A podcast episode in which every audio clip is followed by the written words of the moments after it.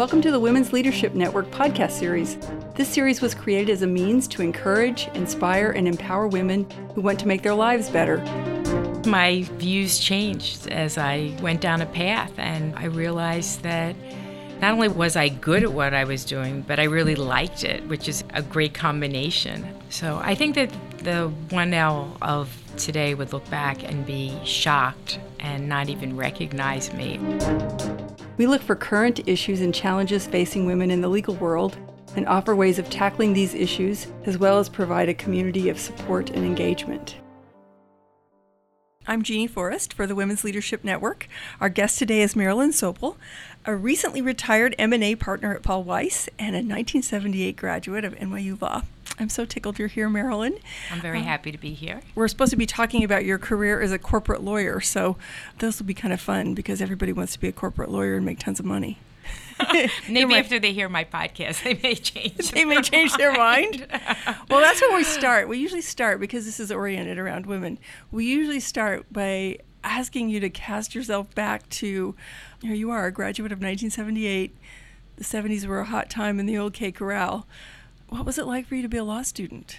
I had a fantastic three years at NYU Law School. I never really thought about being a woman or a man or it, gender really didn't come into my experience. I recall that our class was pretty much 50% women and 50% mm-hmm. men. And I also recall that the women were the smartest in the class. I gotta love that. Um, but it was really a time, and this continued obviously when I when I started my practice in '78. It was a time when women wanted the world to be gender blind. We wanted to be recognized on our merits mm-hmm. and not because we were women. So I don't really recall having a special woman's moment when I was in the law school. Uh, I spent virtually every day and night, in my recollection, in the law library or in the journal, at the journal, working. There were women professors at the school. Professor Birnbaum was one of my um, mentors and got me my first job in the legal profession after my first year, and she was spectacular. And there were other women professors as well, but I never really thought about being a woman in what I came to learn was very much a man's world. Mm-hmm. I was protected from that in in a big way in the law school, and I, you know, I, I think the law school did a terrific job at looking at each of us for what we did and how we produced and um, the work product, et cetera, and didn't really focus at all on whether we were a woman or a man. It's a tricky balance. Somebody recently told me that those words to man up mm-hmm. is actually kind of a sexual gender assault. Um, that you shouldn't be expected to man up. And I was I manned up all my life. That was part, kind of part of it. You were supposed to be tough. So it is a tricky balance because I remember having a conversation with Judith Kaye about this. She was of our generation and wanted to be known as somebody who was competent and strong and brought some amazing, insightful things to the conversation. And she didn't want to be thought of as the woman at the table. And so we come from that. And at the same time, it deadened certain aspects of ourselves. And we had to in a lot of ways. Agreed. But at the time, I didn't really feel like I was getting a short shrift. Mm-hmm. And, you know, going into large firm practice, you know, frankly, as a as a young associate, I never really noticed how male dominated the firm was mm-hmm. and the clientele were. It uh, maybe I was out to lunch. Uh, I just spent. It, it was a time when we, for me, I just wanted to do the best job I could. Yeah, we kept, our, head, we kept our heads down yeah. and worked really hard. Exactly, exactly. Now that's not to say that I wasn't there weren't constantly comments, mm-hmm. less so from my male colleagues, but mm-hmm. there were comments from male colleagues. Much more so from clients, particularly as a corporate lawyer representing corporations and investment banks. I constantly was the only woman in the room, and things were said regularly and then the men would take a look at me and say oh i'm sorry i said that or please excuse me or whatever Something And- about the language or an Exactly. off-color reference. exactly Mm-hmm. and i think this was rampant actually uh, Did you feel like you had to toughen up or cuss in front of them to hold your own? You know, I took a different route. Mm-hmm. I always, my view was to not make a big deal out of it, to make a joke of it, not to try to counter it on the same level because that wasn't me and it would have, it would have fallen flat on its face. And what I actually learned throughout my career was that at the end of the day, the men underestimated me and the mm-hmm. other women, the few and far between we were at the firm and around the table. And we did our homework and we kept our nose to the grindstone and we ended up doing very well in negotiations um, with them. And so I thought it was like kind of my secret weapon, my gender, in some respects. And that's how I used it throughout my career. Not sexually, but, you know, kind of taking advantage of being underestimated when I really shouldn't have been. I completely agree that that's a, a secret weapon. I told my daughter recently that I um, am really good at negotiating with the patriarchy rather than confronting it. And I think that that does become a skill. it's definitely something I worked on a lot through my career, and it it served me well. Mm-hmm. It got harder after the 80s and went into the 90s. The clientele, at least um, at Paul Weiss, where I was then partner, really changed a lot and became much more heavily on the side of the private equity funds and the hedge funds, which actually were a different animal in many respects and very male dominated, and to this day still are very crass and tough generally. Now, obviously, these are gross generalizations, but but I thought I I, think they're they're warranted.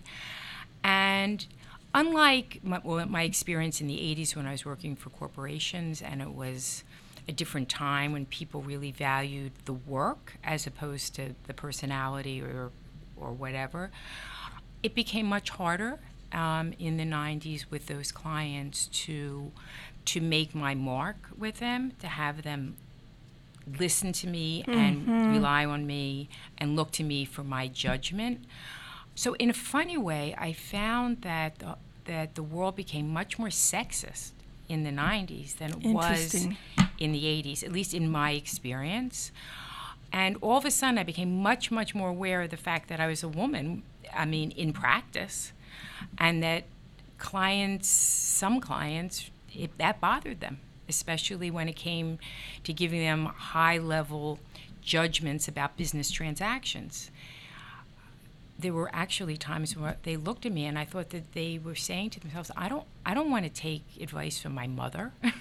my so grandmother. part of it part of it is uh, you're framing that a little bit as an age thing and i i don't have a lot of experience with that particular profession although i will say that um, there's been times when i've been on the subway and there's a certain brashness cockiness and there is an age profile and definitely a gender profile I think age had something to do with it. Obviously, as I became more senior, I became older. and a lot more Uh, wiser i imagine I, I hope so.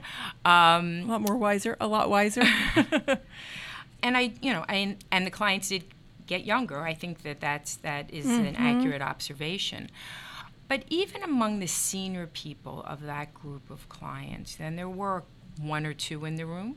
Most of them were a lot younger. Mm-hmm. Their view of the world was very different than, at least in my experience, the clients that work for large corporations or investment banks, which have tend to have more of a long-term view and are more interested in relationships rather than quick turnarounds of let's buy the business, sell the business, break it up, and let's go on to the next one. And so the negotiations tended to be a lot tougher and meaner in some respects. more Uh, aggressive much more aggressive. Much more aggressive. interesting Um, and for, for me, uh, less fun, actually, less fun, because I, I didn't feel that I was, my advice was being appreciated as much as it were with other clients. So lucky for me, I was able to work with a lot of other clients. I continued throughout my career working with some hedge funds and private equity funds that were wonderful, and I. Um, I um, had a lot of respect for, and I think vice versa. And vice versa. They, you're known for being a wise and seasoned counselor. So, you've been at Paul Weiss for most of your career, and you chose, obviously, chose corporate law. It sounds like at some point along the line you must have had some doubts about this, but you developed this huge expertise. Did you have huge doubts about whether or not this was the right choice? Did you ever think about bailing and going and doing something else? I never had a doubt that corporate law over litigation was the right choice. Mm. As I mentioned earlier, um, Sheila Birnbaum helped me get a job after my first year in law school in a defense law firm, you know, products liability, um, mm-hmm. medical malpractice. So that was my first real entree into litigation. And, you know, you talk about kind of a rough and tumble world. And it was after that summer that I realized that I, I didn't really have the personality for litigation. I can be tough and mean, but I have kind of a happily ever after view of the world. I'm much happier when I win, but the other person isn't sitting in a pool of blood. Right. You, know? you don't want to annihilate them. exactly. So I like to win, don't get me wrong, and I like to win for my clients. But so it was pretty early on in my career, I realized that I, I didn't think I had the personality to be a litigator, and I much more enjoyed like having a mm-hmm. negotiated solution to many things and figuring out a, a, way through the differences among you know adversaries. So corporate law suited me much better. I think as a woman, and I mentioned this earlier, I don't think M&A is was a good choice. If I had to do it all over again, I would have become a tax lawyer Really? Or an ERISA lawyer, maybe, or something that was a real specialty because I think the men tend to think that they know how to do business and they know corporate Marilyn, transactions. They think that they know how to do everything. Come on. And so I think the clients, you know, I, you know, sat for years and years and watched how the clients listened to every single word the tax lawyer said, be it a woman or a man, because they didn't really understand the tax law. That was very specialized. And obviously, the tax ramifications of a transaction are critical. So I really thought that women, it was easier for them to gain the respect of clients if they were in a different area of the law than mm. M&A. So you had so you would then develop such a specialty that they would be reliant in a way on exactly, you. Exactly. Now the mm other problem with M&A is is the problem of work-life balance. I think it's much easier if you want to have some kind of flex time or e- even a real balance in your life to, to for family or for other things to be in a different area of the law because M&A has, in my in, in my experience, has always been, but has, has gotten much worse. And now it's really on steroids where it's a 24 7 practice and the clients expect it to be 24 7. And it's really very difficult if you want to be on flex time or you want to get home to see your kids ever uh, to mm-hmm. do so if you're an M&A lawyer except after your deal dies or you know you close and you have that couple days maybe or 24 hours till the next deal your question about whether or not I ever questioned my career path, and I think the answer to that is is definitely yes. There were after I had children, I had twins. Mm-hmm. After I had children, for many years when they were young, I really questioned whether or not um, I should continue you know, being a partner of Paul Weiss. And, and what was, kept you there? Something kept you there. My late husband, who was a partner at uh, and then managing partner of Cleary mm-hmm. Gottlieb, was my biggest cheerleader when it came to my talents as a lawyer. And although he would have been fine with me quitting, uh, if that's really what I wanted to do, he really urged me to stay in the game. And in reflection, and because of many things that happened in my life, I am so grateful that I did. Mm-hmm.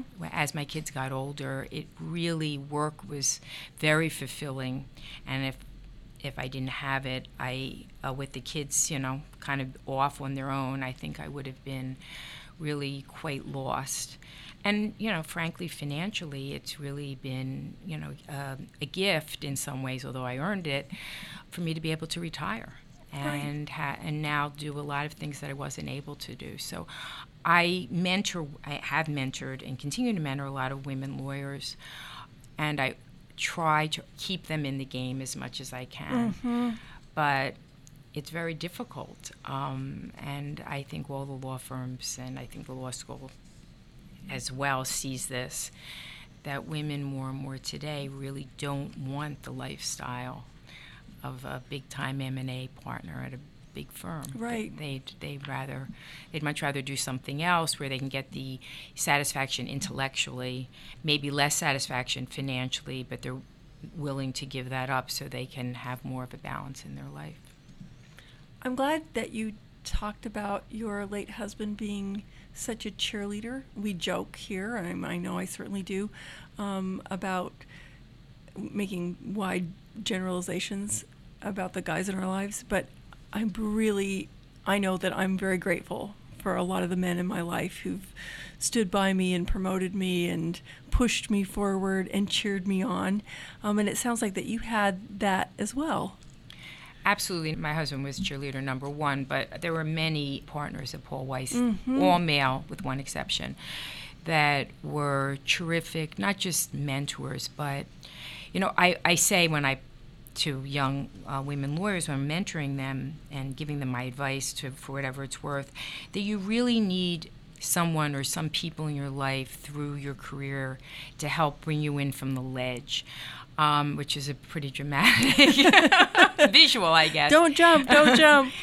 But there, you know, it, it's hard to be a woman in the legal profession today.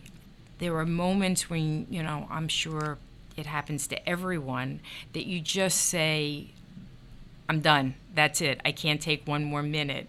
And you you need people to kind of bring you back to a sense of reality or perspective. And my husband and the the mentors that I had at Paul Weiss were very very good at that, and kind of kept me in the game. Well, it sounds like that you had that very early on with Sheila Birnbaum, and then throughout your career that kind of held you together and talked you off the ledge. What can we do? Um, I think about this this notion of changing the profession. What can we do to make law firms more supportive for women? Mentoring, talking people, kind of providing that touchstone certainly sounds like one of those things. Is there anything structurally that you would think might help? What I think is very important is for the law firms to really promote their women talent in ways that I don't think historically they have. Conscientiously, intentionally. Exactly.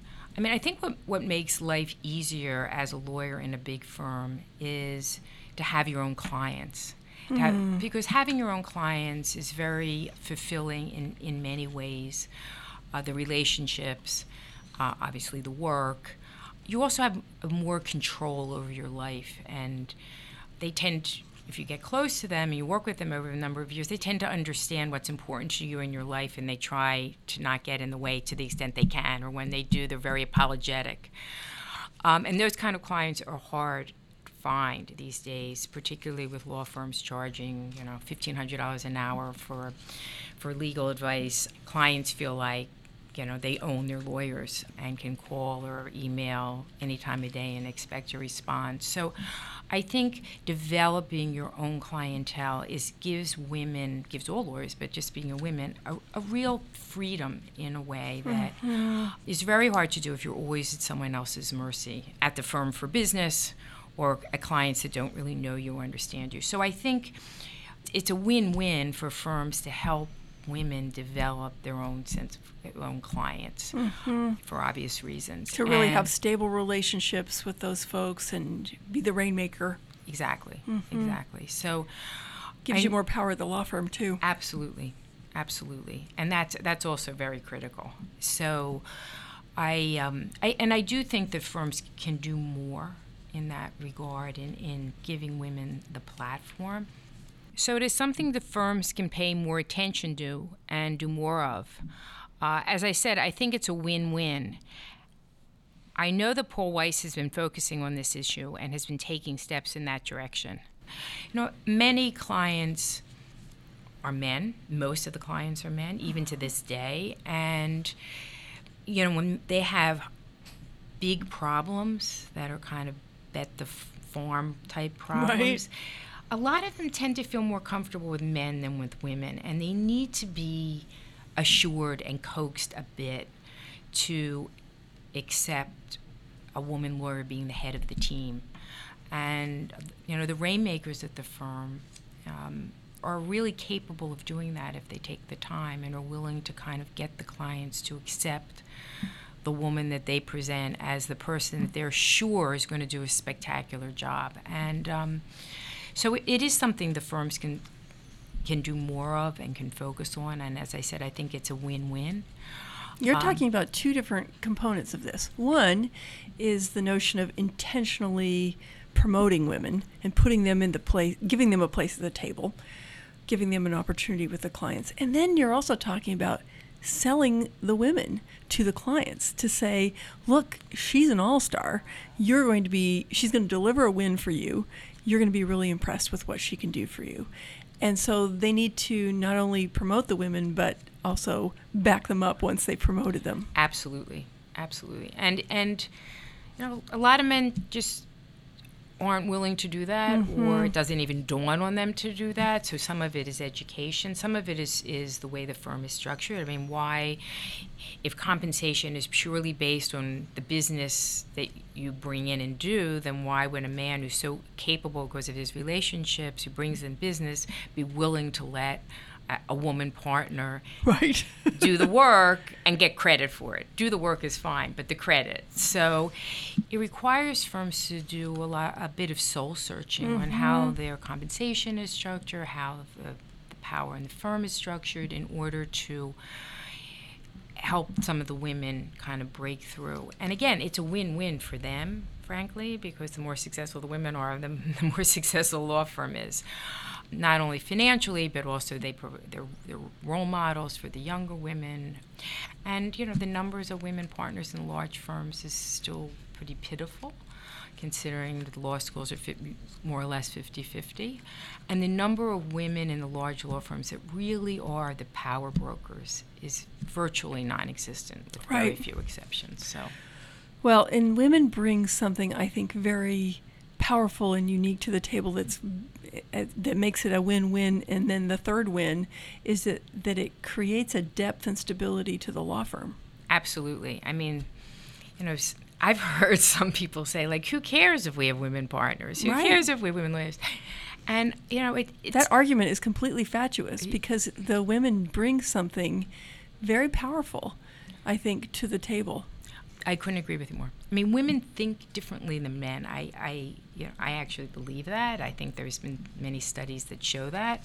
And, and it's I so helpful in strategic conversations exactly. to have a woman in the room. Absolutely. Otherwise, there's entire swaths of things that are missed. Exactly, exactly. So, um, I mean, I think firms recognize this, and they, and they're all grappling with how do we keep the women in the game because the young younger women really don't stick around for so many variety of reasons. And as much as we try, and Come on, Marilyn, you just talked about bringing them back off the ledge. I can see why they wouldn't want to stay in this business. I, I understand, and I, you know, and, and speaking to the to the former dean and current dean of the law school, I know the law school is grappling with this yeah. too in getting many of the women's law students even consider going to big firm practice. Right. You know, they'd much rather do they something. They start pulling their punches pretty early. Yeah. Yeah, yeah, absolutely. It's absolutely. true. Well, I typically end our conversations with a question that ends up being um, not so subtle advice to 1Ls and to law students generally. But when you think back to the beginning of your law school experience, what advice would you give your 1L self knowing what you know now? This was a hard question. I thought about this question, and it was very thought provoking for to me. our audience. Just so you know, we prepped her for this question. Oh, sorry. That's okay. Because uh, I'm glad you did, because this is this is a hard question. You know, one of the things that I that I lacked in law school, and for much of my career, is self confidence. Mm. So I think if I had to do it all over again, I would try to be much more self confident. The other thing that I didn't it's so amazing to me because I just think of you as somebody who just delivers the goods. Uh, I'm good at faking the confidence, but it's really it's it's always been a struggle for me. I also I spent a lot of my law schools, as I alluded to earlier, just with my nose to the grindstone, and mm-hmm. I never really looked up to smell the flowers or you know or beyond. And there's so many things that the law school offers today they probably did then too that I just was clueless about because I didn't I didn't spend any time networking or getting really getting to know a lot of my professors or going to programs where I heard about all different kinds of professional opportunities. I kind of decided early on kind of the way I wanted to go and I just you know stuck tried to it. stuck with it and I think looking back, I may have made other decisions as we, we talked about Mm-hmm. earlier. I was sorry I didn't take advantage of some of the, the things that were available to law students when, when I was here, and now seeing what's available to law students today at the law school, it's just amazing. Um, and it's worth taking the time to take advantage of some of those things, I think. That's great counsel. The idea that we get so, I think, bound up in our own fear and lack of confidence that we're afraid to even explore our own interests. Exactly. Yeah. Exactly. And um, we just want to get the work done and go home. and that, that women tend to do that, and I've, I've definitely been one of those women. Mm-hmm. And you lose out on a lot by by having that approach, both to practice and to life. So I would urge one L's, two L's, even three L's, Yeah. to uh, take a step back. Take a breath, drop the books for a minute. Exactly. There's a there again, that's a weird balance because obviously we have to say study hard, your achievements really count. You you do have to deliver the goods, but at the same time stopping to explore options. It's really powerful. Exactly. Exactly. What would that little 1L think of you now? at this point in your life? I never thought that I would either go to a large law firm or and definitely never become a partner in a large law firm. Yeah. It was not it wasn't even on my wish list actually when I was when I was a young lawyer. And I uh, so I think they'd be very surprised if you I mean they'd say what happened She'd be gobsmacked at all you've accomplished. but I guess my views changed as I, you know, went down a path, and um, I realized that not only was I good at what I was doing, but I really liked it, which is a, a great combination. Um, Right. oh, I so- love I love to hear you say that that you were good at it and you liked it. So I think that the one L of today would look back and be shocked and not even recognize me. But that questioning confidence thing would still sneak out a bit. Mm-hmm. And and also the fact that, you know, I tend to go full steam ahead when it comes to the work. I haven't stopped that in my Right. 40 years since I graduated. So that hasn't changed. Well, there's still part of us that is still punitive and scared and worried that we're somehow not going to be good enough. Exactly, and found out. You know, that's that's the thing. You know, that someone will find out that I'm really not as good, or not as smart, or not as this, and not as that. I know I've said before that I think um, introverted women, particularly, are subject more so than anyone else to um, imposter syndrome. And so when I ask, what would that 1L think of you now? Um, I realize I say, what did that little 1L think of you now? And that is a diminutive that has the potential to be insulting. Um, but I think that there is a part of us when we start an adventure like law school that does feel very little, that does feel very small and scared. And you've certainly bloomed and been had an amazing career and continue to be a huge contributor. And I love that you're still mentoring. So I hope you feel proud of yourself. Oh, I do, I do, and I and I think it was terrific that you asked me to come give this podcast because it really made me think a lot about those years. Yeah. and um, and I'm thrilled to be able to relay that to law students who may, you know, may take a bit of it and say, I recognize myself in that, Yeah. and maybe I can change myself a little bit or continue as I'm doing or whatever. So thank you very much. I well, really thank you. Thanks for doing this. My pleasure. For more information about the Women's Leadership Network at NYU School of Law and to access more episodes in this series, please visit us online at law.nyu.edu edu slash women's leadership.